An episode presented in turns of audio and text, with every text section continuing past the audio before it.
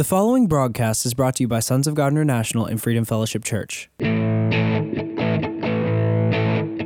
and welcome to the prophetic voice of our time, where we focus on the voice of prophecy, which is the testimony of Jesus Christ. Our host, Christina Sasso, is a senior pastor at Freedom Fellowship Church. Let's hear what she has to say to the body of Christ. Hello, thank you for tuning in. This is Joshua Sasso with Freedom Fellowship Church and Sons of God Ministries International, and you are listening to the prophetic voice of our time. What I want to talk with you today about is why the Lord is calling us. You see, we as Christians, we're called to be the light of the world, the salt of the earth. You see, what that means is that we as Christians, we're not focusing on the darkness, but instead we are focusing on being a light. And what the light does is it drives back the darkness, right? So through your presence, the wicked things of the world, the dark things in the world, corruption, it scatters because darkness cannot be in the presence of the light, right? And so, one trick that Christians fall into is that they will focus on all of these dark things and then they will complain about them, right? Oh, it's so horrible that they're doing this. It's so horrible that they're doing that. And they complain, they complain, they complain, right? You can just log on to Facebook or a social media platform and maybe you've seen it where, yeah, Christians, man, they really know how to complain. But in doing that, you have now neglected this thing that God has called us to be, which is to be a light of the world. You see, complaining about what the world is doing is not actually productive in the kingdom of God. In the kingdom of God, Jesus very clearly explains that we are expected to produce fruit. And he tells multiple parables basically explaining that we as Christians were being given opportunities and blessings, and we are expected to produce fruits with them, right? We're expected to be productive and we're expected to produce fruits. And us complaining about the state of the world is not actually productive because you're not actually producing anything. Instead, we're supposed to actually go out into the world and be a transforming force. This is why it says in Isaiah chapter 61 it says, The Spirit of the sovereign Lord is upon me, because the Lord has anointed me to proclaim good news to the poor. He has sent me to bind up the brokenhearted, proclaim freedom for the captives, and release from darkness for the prisoners. You see, all of these are actions about how they're going out and they're building the kingdom of God, they're driving away darkness. We are anointed by God to be a transforming force in the world. He goes down into verse 4 and it says, They will rebuild the ancient ruins and restore the places long devastated they will renew the ruined cities that have been devastated for generations, right? And so, what does that mean? It means, right, there's this whole land where there's been desolation, there's been death and darkness and destruction. And these people that are anointed by God and empowered by God, they're going to rebuild those ruins. And so we have to think spiritually about these things. Look at the state of the nation, look at what's going on. You can look at, for example, the family unit, and you can see that that is a place where there are ruins and desolation and darkness, right? You can look at the media industry and you can see all kinds of ruins and desolation and wickedness, right? So these are institutions and lands that have been devastated by wickedness and corruption and darkness. It's our job to go out there and rebuild them, right? So we have to do our part in rebuilding these things that have long been devastated. Things like restoring the family unit, right? Things like providing a godly example for how people ought to live. We're supposed to produce fruits. And if we're just complaining about, oh, well, you can't believe what they're doing in Hollywood, can you believe what they're doing in Washington, right? If you're just complaining about these things, you're not being productive in the kingdom of God. And we know that Jesus, right, he came up to a fig tree out of season, expecting fruits, and there were no fruits. And then he cursed it, and he said, Well, you'll never bear fruit again. And what this tells us is that for a time, the Lord will give us opportunities to be productive, to be fruitful in his kingdom, right? But there will come a time where God is going to come and he's going to say, Well, what have you done with the opportunities that I have given you? And it is in those moments where either we will be able to say that we were faithful and we were able to produce an abundant harvest for our Savior and our King, or we're going to know that we wasted the opportunities that God gave us. And, so long as we continue complaining and murmuring rather than obeying the Holy Spirit and putting those instructions in action? If we're not putting the instructions of the Holy Spirit in action, then we are not being fruitful because Jesus told us, right? He's the vine, we're the branches. And we cannot produce any fruit without being connected to the vine, right? So we had to be productive. In Second Chronicles chapter 15, it says that the Spirit of the Lord came upon a prophet, Azariah, son of Oded. And he went out to meet Asa and said, Listen to me, Asa, and all of Judah and Benjamin. The Lord is with you when you are with him. If you seek him, he will be found by you, but if you forsake him, he will forsake you. And this is true even today. If you seek God out, right, and you earnestly want to discover God and earnestly want to experience God, he will be found by you, right? And if, if you continue to align yourself with God, he's going to align himself with you. God honors and protects those who honor him and earnestly seek after him. All right, so the Lord is with you when you are with him. If you seek him, he will be found by you, but if you forsake him, he will forsake you. And then he explains about how in the past, Israel was for a long time, they didn't have a true God. They went from place to place without honoring the law, without honoring God. But then in the time of their distress, they called out to God, and he was found by them. And he brought deliverance and prosperity to them in a time when there was turmoil and darkness and corruption because they cried out to God, right? In the same way, if we cry out to God in the midst of whatever kind of chaos is going on in the nation, he will bring deliverance.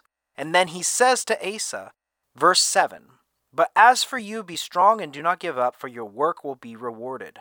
When Asa heard those words and the prophecy of Azariah son of Oded the prophet, he took courage he removed the detestable idols from the whole land of Judah and Benjamin, and from the towns he had captured on the hills of Ephraim.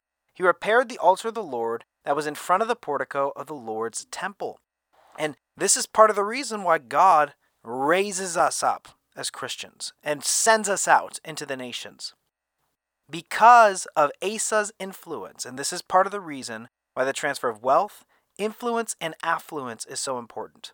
Asa had influence over Judah, Benjamin, and some cities and regions from the hills of Ephraim.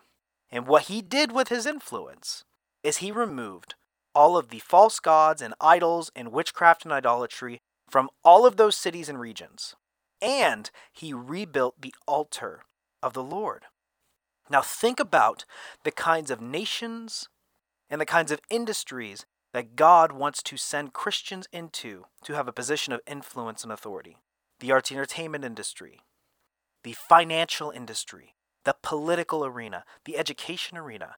These are all arenas where there is perversion, idolatry, witchcraft, darkness. And it's not our job to complain about those things.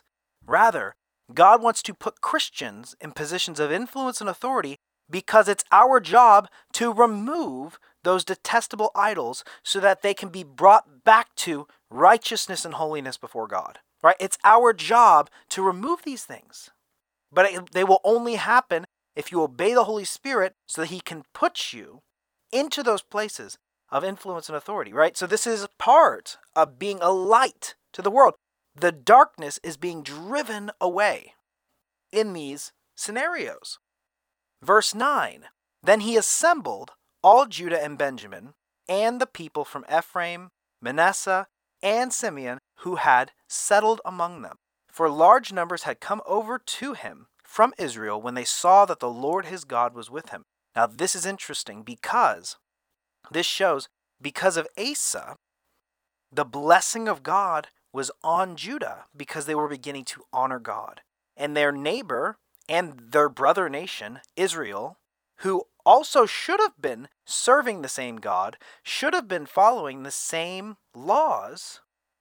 People from Israel saw that the blessing of God was on Judah and not Israel, and they were leaving Israel to be in the place where the blessing of God was.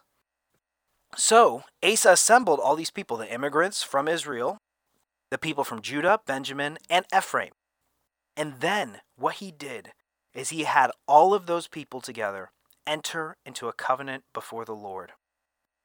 It says in verse 12, they entered into a covenant, all of these people, into a covenant to seek the Lord, the God of their ancestors, with all of their heart and soul.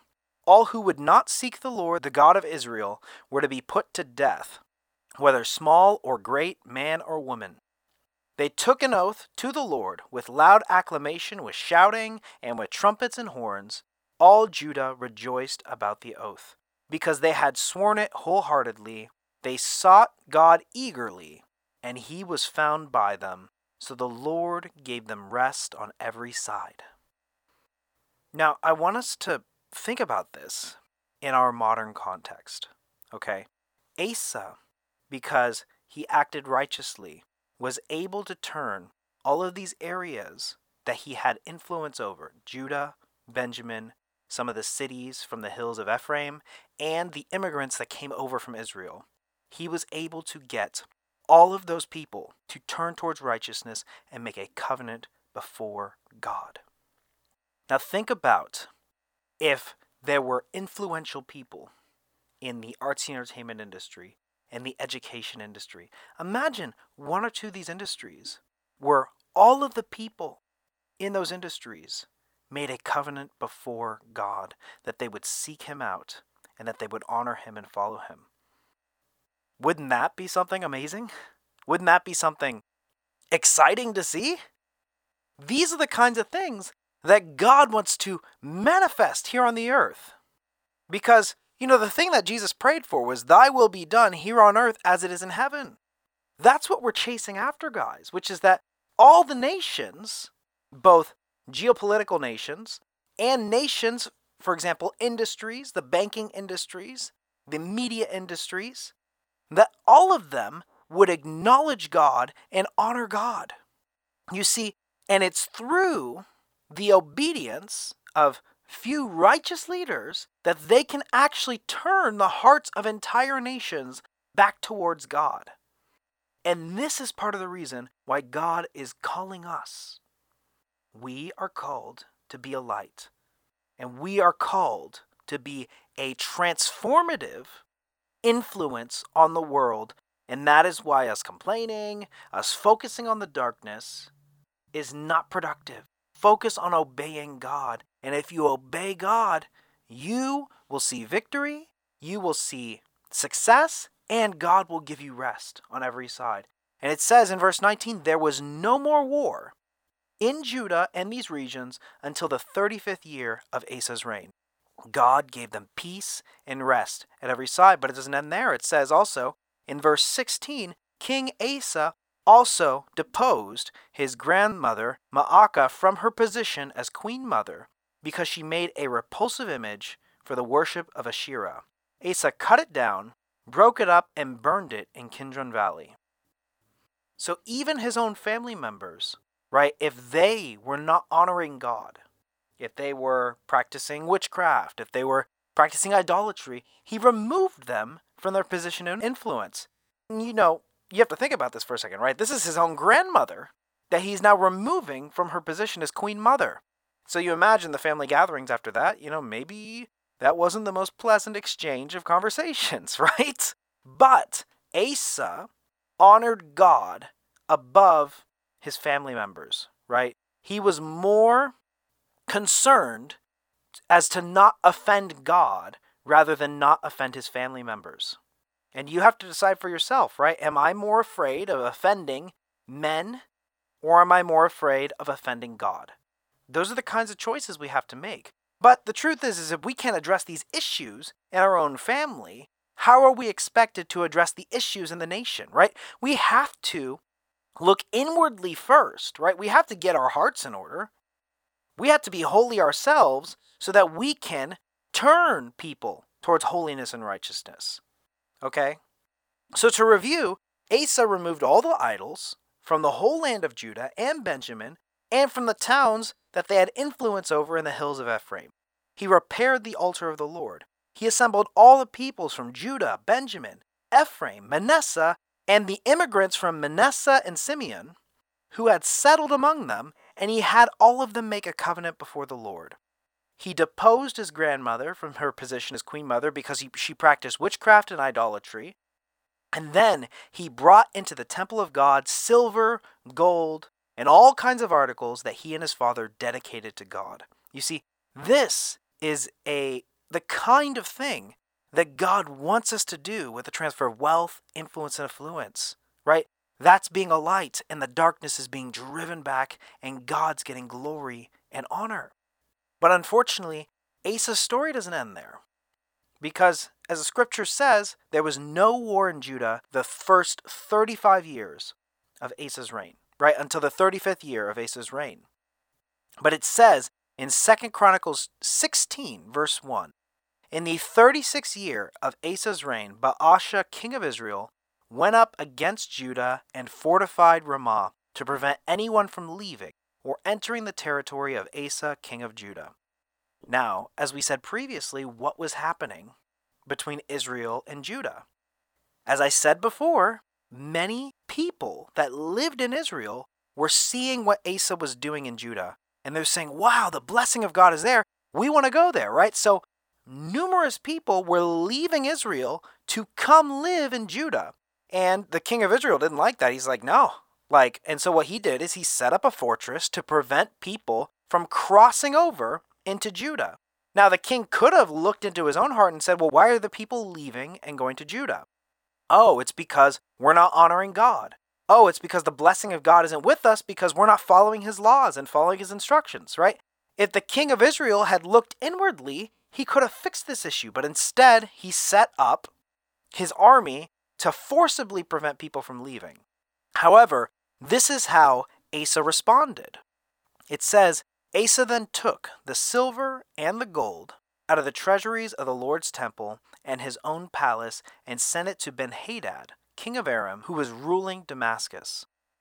He said, Let there be a treaty between me and you, as there was between my father and your father, See, I am sending you silver and gold. Now break your treaty with Baasha, king of Israel, so he will withdraw from me. Benhadad agreed with Asa and sent commanders of his forces against the towns of Israel. They conquered Ijon, Dan, Abel Maim, and all of the store cities of Naphtali. When Baasha heard this, he stopped building Ramah and abandoned his work. So King Asa brought all the men of Judah and they carried away from Ramah the stones and the timber Baasha had been using, and with them they built up Geba and Mizpah. At the time, Hanani the seer came to Asa king of Judah and said to him, Because you relied on the king of Aram and not on the Lord your God, the army of the king of Aram has escaped your hand. Were not the Cushites and the Libyans a mighty army, great numbers of chariots and horsemen? Yet, when you relied on the Lord, he delivered them into your hands. For the eyes of the Lord range throughout all the earth to strengthen those whose hearts are fully committed to him. You have done a foolish thing, and from now on you will be at war. So the peace ended. But why did God respond this way? I want you to notice when trouble came, the first thing Asa did, one, is he relied on his own knowledge, right? He thought to himself, hey, my father had a treaty with Ben Hadad. So I should re implement some of these things that my father did, right? He's relying on past knowledge and understanding. But not only that, he went into the treasuries of the Lord's temple and took gold that was set aside and sanctified as an offering to God. So he took those things that were dedicated to the Lord, and he used it to fund his own objectives and his own plans. And truthfully, this is something that still happens today all too often. where maybe Christians will use the podium and their influence in the ministry to further their own agendas. Maybe the Lord said, Set aside this for me, right? But instead, Christians use it to push their own agendas. Those things that have been set aside as holy unto the Lord, they have to be treated as such. It is not your own thing to do with as you please. So Asa took those things that were dedicated to God and he used it to implement his own plans. And the thing is is that up until this point Asa had been doing a good job. He had been honoring God. He drove out the idols. But once he started to rely on his own understanding, on his own agendas, that's when he began to cause trouble for his people. It says in verse 10 Upon hearing this, Asa was very angry with the seer. He was so enraged that he put him in prison. At the same time, Asa brutally oppressed some of the people. The events of Asa's reign from beginning to end are written in the book of Kings of Judah and Israel. In the thirty ninth year of his reign, Asa was afflicted with a disease of his feet. Though his disease was severe, even in his illness he did not seek help from God, but only from the physicians. Then in the forty first year of his reign, Asa died and rested with his ancestors. Asa, unfortunately, was too stubborn to humble himself before the Lord. But this is something that can happen when you become comfortable in a position of influence without retaining the humility and understanding that it was the Lord who put you there. And so this is a warning for all of us because God wants to appoint Christians in every sector of society in positions of influence and authority so that they can be a light that drives back the darkness. But we have to remember to honor the Lord our God in everything that we do because not only did the blessing of the Lord leave Judah as a result of this, but because of the actions of Asa, war returned to Judah, right? Because that's what the prophet said. You've done a foolish thing, and from now on you will be at war. That means that the rest and peace that the Lord had brought ended. That means that think about all of the soldiers who had to go to battle and died. Think of any of the economic factors that have happened because of a result of these wars, right? Maybe people being displaced from their homes. Maybe crop failures because things were burned in the battle. Maybe supply lines being affected, right? All of these things that brought bad impacts to his people were a result of Asa's actions. And this is what it's like as a leader is that you are not responsible just for yourself. Your actions affect the entire nation.